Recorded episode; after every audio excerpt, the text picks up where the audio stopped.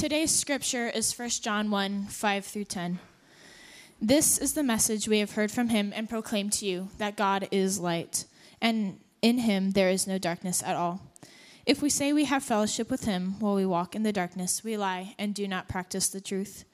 But if we walk in the light as he is in the light, we have fellowship with one another, and the blood of Jesus, his Son, purifies us from all sin. If we say we have no sin, we deceive ourselves, and the truth is not in us. If we confess our sins, he is faithful and just and will forgive us our sins and purify us from all unrighteousness. If we say we have not sinned, we make him out to be a liar, and his word is not in us. This is the word of God.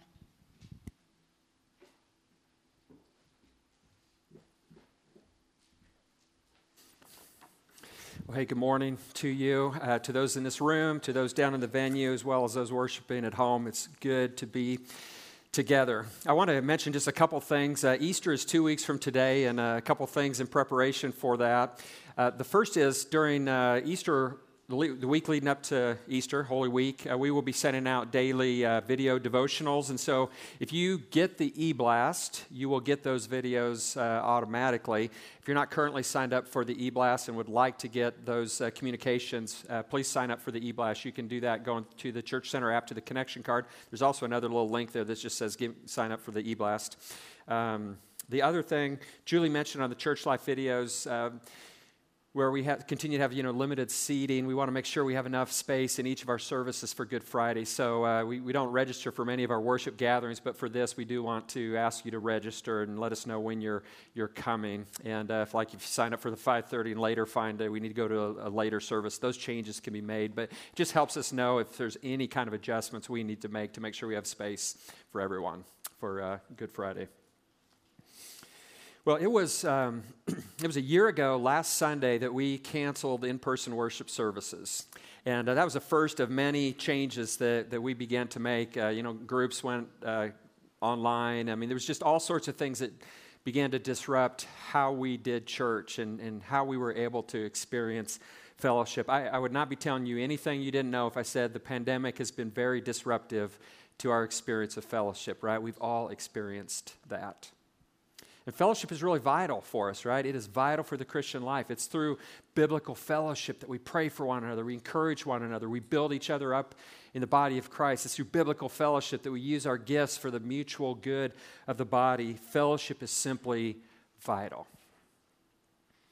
As much as this pandemic has been disruptive to our fellowship, I want to suggest something this morning that's a greater threat to fellowship than the separation this pandemic has caused. This is something that's a little more insidious, it's a little more hidden, it's a little more like cancer inside our bodies when we're not aware of it. What am I talking about? Sin. But not just sin, sin that we're not honest about, sin that we aren't dealing with, sin that is, uh, yeah, just not addressed. I want to suggest this is a greater threat to our experiencing real, genuine, biblical fellowship than anything a pandemic can do. The answer to this threat is something that John will address in the passage that we look at today. Today we're looking at First John five, or one, verses five through ten as we continue to make our way through, through this book. John's going to look in this section about issues related to fellowship and, and sin. And as, he, as we will see, the main principle that John will teach in this passage today is that to have fellowship with God, we must walk in the light. To have fellowship with God and with each other, we must walk in the light. To the degree that we do that, we have fellowship with God and therefore fellowship with one another. And so John in this passage, he's going to start by making a statement about who God is, a statement about God's nature. And then he's going to flesh out some implications of how we live in light of who God is related to sin and fellowship and these things. And so I want to look first at what he says about God and then some of the implications about it. And so he says first, we must understand that as we seek fellowship with God, that God is light. As we seek to have fellowship with God, as we seek to walk with him, we need to understand that God is light. Look at verse five. He says, this is the message we have heard from him, and we proclaim to you that God is light, and in him there's no darkness at all. light and darkness. These are themes in both the Old and, and the New Testament, right? And so light refers to things that are holy and pure and true. It refers to revelation. Darkness refers to sin and error and ignorance and lack of revelation. And so to declare that God is light is to make a statement that in his essence he is holy, he is pure, he is true. God is light. And in him there's no darkness at all. John could not say this any stronger than he did. It's literally like in him is no darkness, none, none at all. He's light, he's only light. You know, sometimes when we think about fellowship and, and walking with God, we, we really only want to think about God is love, right? We want to start there and think about God's love. God is love. John's going to talk about that. God does love us.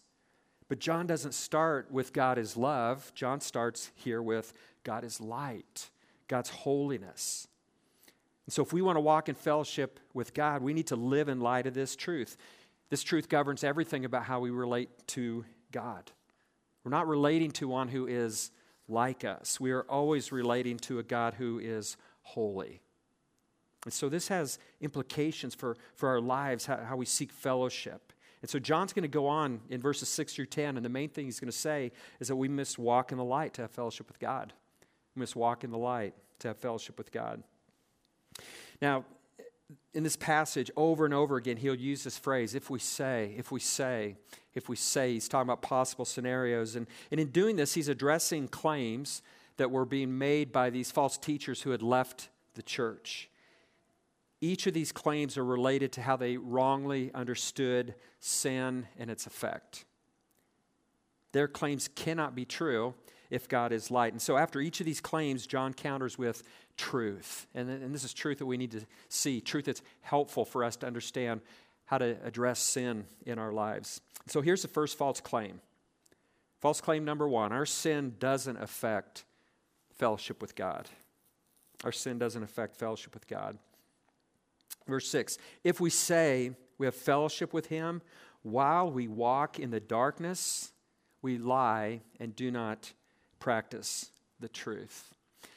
He, the fact that John says we is a way to both address the false teachers, but also he's humbly including himself in this. He's including us in this possibility as well. And so in this first claim, it's a situation where someone's saying, I have fellowship with God while I'm walking in the darkness. He said, that's that's kind of what they're they're claiming. And so it's possible that these false teachers were teaching a kind of theology that said what you do in the body doesn't matter to you spiritually, like the physical doesn't touch the spiritual. And so your sin in the body doesn't affect spiritually how you're doing with God. But John, John's answer to this, the person who makes this claim to have fellowship with God while walking in the darkness, while walking in sin, he says that person is actually a liar.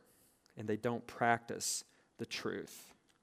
Scripture clearly and consistently teaches that sin always disrupts fellowship with God. We cannot walk in the darkness and be in fellowship with God. It just doesn't work. Sin always disrupts fellowship with God. And so the truth is, we have fellowship with God and with each other by walking in the light, as we walk in the light. Verse seven, but if we walk in the light as he is in the light, we have fellowship with one another. And the blood of Jesus, his son, cleanses us from all sin. And so to, to walk in the light means that we live in a way that's consistent with God's character. We walk in truth. We walk in purity. John says if this is the pattern of our lives, there are two results. First, we have fellowship with one another. And it's kind of interesting that he goes there, right? He says we have fellowship with one another because in the previous verse, he's talking about fellowship with God. But now he goes even further and he says that we have fellowship with one another. Back in verse three, he, he made this connection that, that our fellowship, that there's a connection between fellowship with one another and fellowship with God. And so I think what John is saying here is that, that when we walk in the light, we then have fellowship with God, which is how we really have fellowship with one another. I think he's just taking it a step further when he says it this way. The second result of walking in the light is that the blood of Jesus cleanses us from all sin. The blood of Jesus cleanses us from all sin. Again, we always tr- understand Scripture in light of the rest of Scripture, right? And so the rest of Scripture, when we, when we look at that, we understand that when we trust Christ, we are forgiven for our sin. We have full and complete forgiveness for our sin. We also know that we are cleansed from sin in an absolute sense. That's what the cross of Christ did. And when we trust Him, that is ours. For instance, in First Corinthians six eleven, the Apostle Paul writes this. He says, and such were some of you. He's been discussing areas of sin, the ways they walked in sin. He said, and such were some of you, but you were washed. You were sanctified. These things are done. These things are accomplished. You were justified in the name of the Lord Jesus Christ and by the Spirit of our God. And so Paul's talking about the moment we trust Christ, we are forgiven. And there's this absolute, we are cleansed from our sin. And yet, and yet, John tells us there is still this need for ongoing cleansing. That's what John's talking about.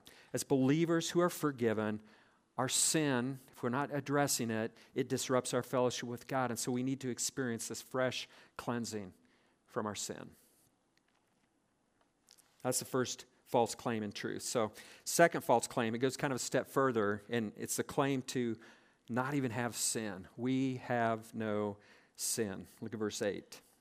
It says, if we say we have no sin, we deceive ourselves, and the truth is not in us. I mean, this is a claim that goes against the clear and consistent teaching of Scripture, right? We are forgiven in Christ. We become new creations in Christ. But Scripture consistently teaches that while we continue to live life in these bodies on this earth, we will continue to do battle with sin. It's just the nature of life in this world. And so if I am saying I have no sin, I have to be so self-deceived to think I have no sin, right? I mean, for me to say I have no sin would be to say I have loved God perfectly in every thought, in every word, and deed. I've done what I should, and I haven't done what I shouldn't. I've loved God with my whole heart. I've loved my neighbor as myself perfectly. All the motivations have been perfect in all of these things. I mean, think how self-deceived I would have to be to think I have no sin, right? I mean, it's it's an elevation of my own goodness, and it's certainly a bringing down of God's holy standards. The dangerous thing about this kind of self-deception is we won't actually do what we need to do to continue to walk in the light, and that is to be honest about our sin. John says that if we want to have fellowship with God, we must walk in the light as God is in the light. And the way we do this is not by ignoring our sin. It's not by minimizing our sin. It's not by saying, I don't have sin. It's by being honest. It's about bringing out into the light. And so that's the second truth. We, we don't claim to have no sin. No, we need to confess our sin. We need to confess our sins.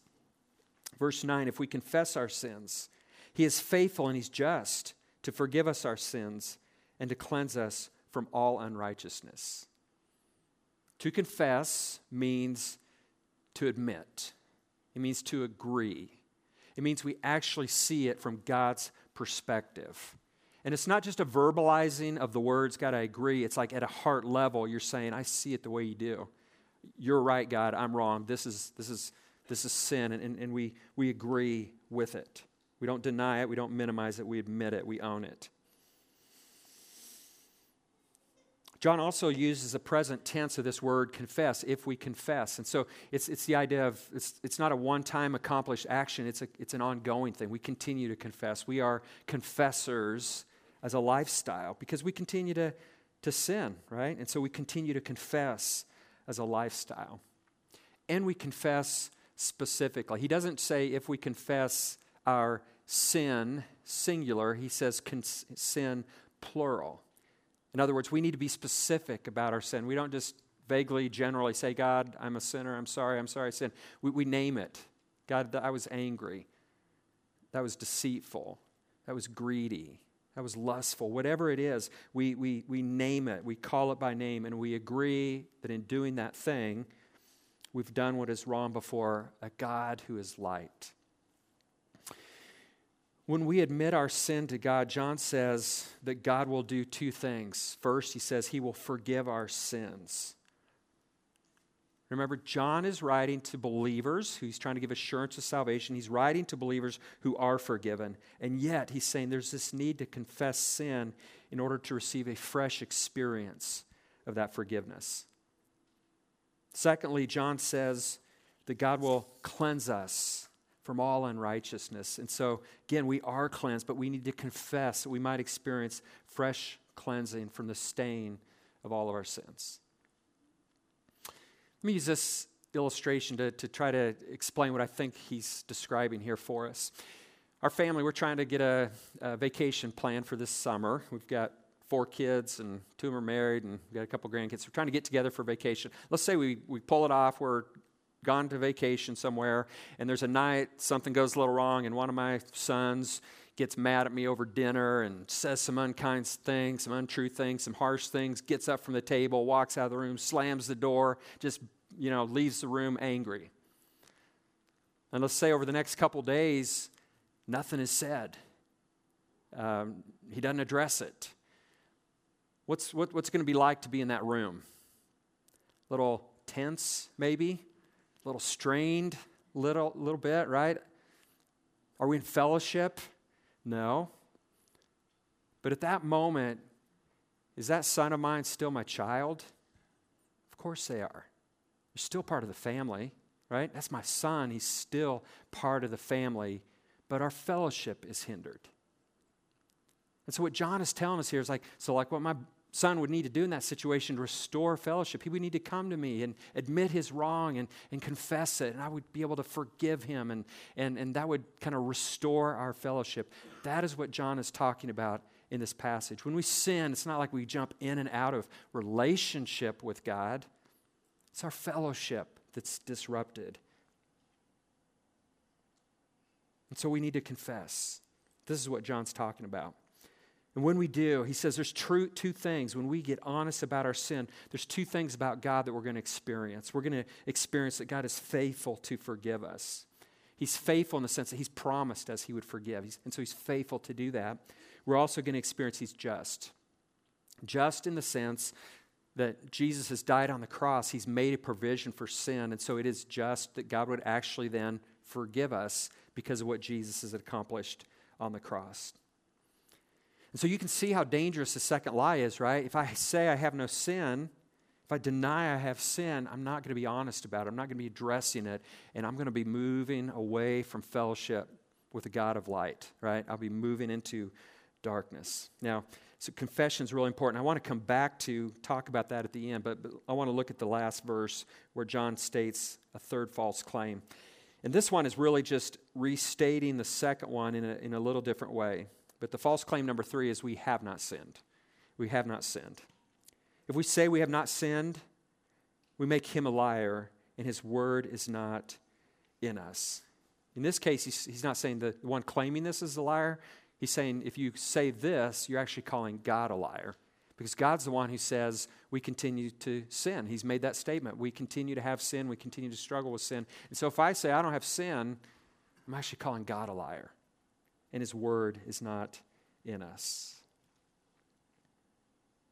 And so, three false claims. And as, as John addresses these false claims, he helps us understand the point that to have fellowship with God, we must walk in the light. To have fellowship with God, we must walk in the light. And central to walking in the light is being honest about our sin. And so here's the question. Do you confess your sin? Are you a confessor of your sin as a lifestyle? That's the invitation here.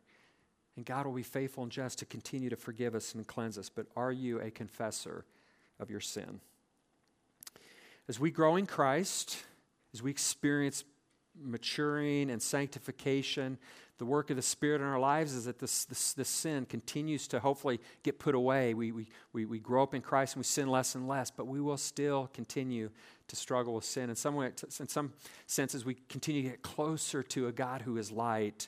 We just continue to see more of the, the what's not light in us, right? So this is something we're always going to struggle with. And so I want to offer some practical ideas about how you can practice confessing your sin as a lifestyle. And the first one here is probably the most important. It's the most central. And that's simply just confess your sin as you become aware of it. You know, you don't have to wait till next Sunday or, you know, some event down the road to confess it. Confess it as soon as you're aware of it. So let's say, you know, I'm at the grocery store later today and someone's pretty rude and cuts in front of me. Their cart hits my cart and, and I, you know, I have this response of anger, call them a bad word in my mind. Uh, I don't want to say it out loud, but let's say I do in my mind. And right away, the Spirit of God's like, Brian, uh, you are responding to that situation with that's sin, anger, you know, and calling them a name. Right then, I can just say, you're right, God. I, that, I'm, I sinned. I'm sorry. I see it the way you do. And I just confess it right there. And, and in that process of I sin, but I'm honest with it and I confess it, I just continue to walk in the light. There's no jumping into the darkness there. I sinned and I confessed it as soon as I was aware, as I was aware of it. That, that really is the core of what it looks like to be a confessor, is to live that way. There are some other things that we can do to practice this more as a discipline, though. Um, so there's something called a prayer of examine that you could practice. And uh, the prayer of examine is something you could do at night. Like every night you go to bed, you could practice this. And the prayer of examine is the idea that at the end of the day, you're just going to take a little bit of time to reflect on your day with God. So, God, help me think through my day here. How, how did how what was my walk like today? Where did I stray from you? Where did I go my own way? Sometimes we get real busy in our days and we're not really sensitive to the Spirit of God's promptings. And so the prayer of examine is a time just for a few moments to say, God, show me, is there any way I went astray today? And you can confess it as you go to sleep. What a great thing, right? At the end of your day to just make sure the slate is clean with God in that way. Third, you could use communion Sundays to for self-examination and confessing of sin. When, when we understand what Paul teaches about confession in the Lord's table, he, he instructs that we should examine ourselves. We should come to the Lord's table prepared, and part of that preparation is just acknowledgement of sin. And so we have this rhythm built into the life of the church that once a month we gather for, for the Lord's table, and we can take that time to be honest about our sin and confess it. Fourth, uh, this is called something, uh, make a sin list. Now this may sound like too morbidly introspective or whatever to make a list of sin.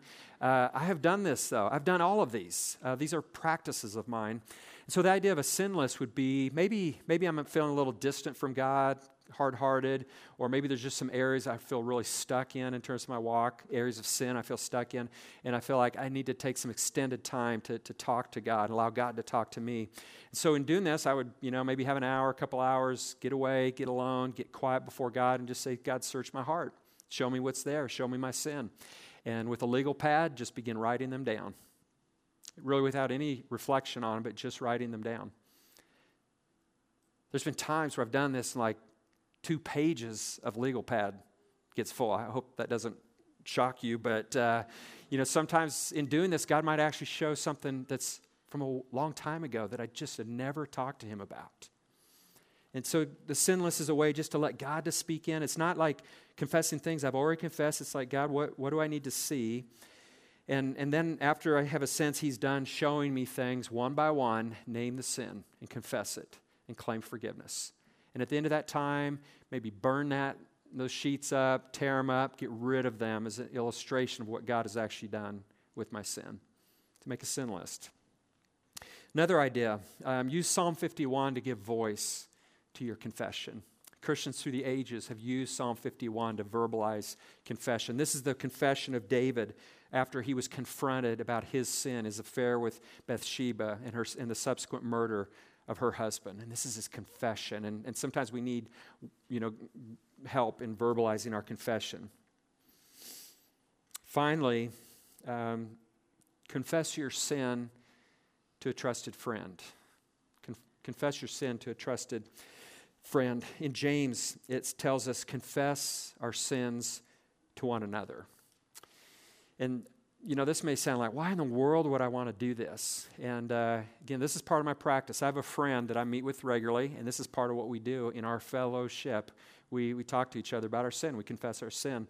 And uh, there's, there's part of what is helpful with confessing your sin to a trusted friend is sometimes we can be deceiving ourselves, and maybe I'm talking to God about my sin, but if, like if I'm hiding from this kind of friend, Am I really trying to bring my sin out into the light? And there's just something powerful about the confession of sin to a brother or sister in Christ. And so it, it's a real gift that we can do this. If you're going to do this, um, make sure it's someone who can keep confidences, right? You don't want a, a gossip uh, to confess to. You want also someone that will not respond to your confession and say, ah, oh, it's not so bad. You want them to, to hear your confession and to, to you know, feel the weight of it. You also want it to be someone that knows how to live in grace, right? Um, confess your sin to a trusted friend can be a very helpful thing. Fellowship is vital to our Christian lives. I mean, it's vital, right? We've been reminded of this truth this past year as fellowship has been disrupted by COVID. Thankfully, slowly, we're getting back to normal, able to come together. That barrier is being removed. But may we be serious about the barrier of sin. May we, may we see the threat of not being honest about our sin, of minimizing our sin. May we rather be people who walk in the light and be honest about our sin. May we live as confessors, that we really could have fellowship with the God of light and therefore fellowship with one another. Life-changing fellowship with one another. Would you pray with me? Father, we're so thankful for Christ. We're thankful that he has come, and as we're going to celebrate here in a couple weeks, uh, he made a payment for our sin. We're thankful that when we trust Christ, we experience full and complete forgiveness. We experience cleansing, and yet, God, we see John telling us that there needs to be this practice of ongoing confession, ongoing honesty about sin, that we might have fresh experiences of forgiveness, of confessing, of uh, cleansing. And so, God, we pray that you would help us to, to be confessors as a lifestyle, that we would continue to be honest with you about our sin, and that we would experience then that you are faithful and just to forgive us from all our sin. In Jesus' name we pray. Amen.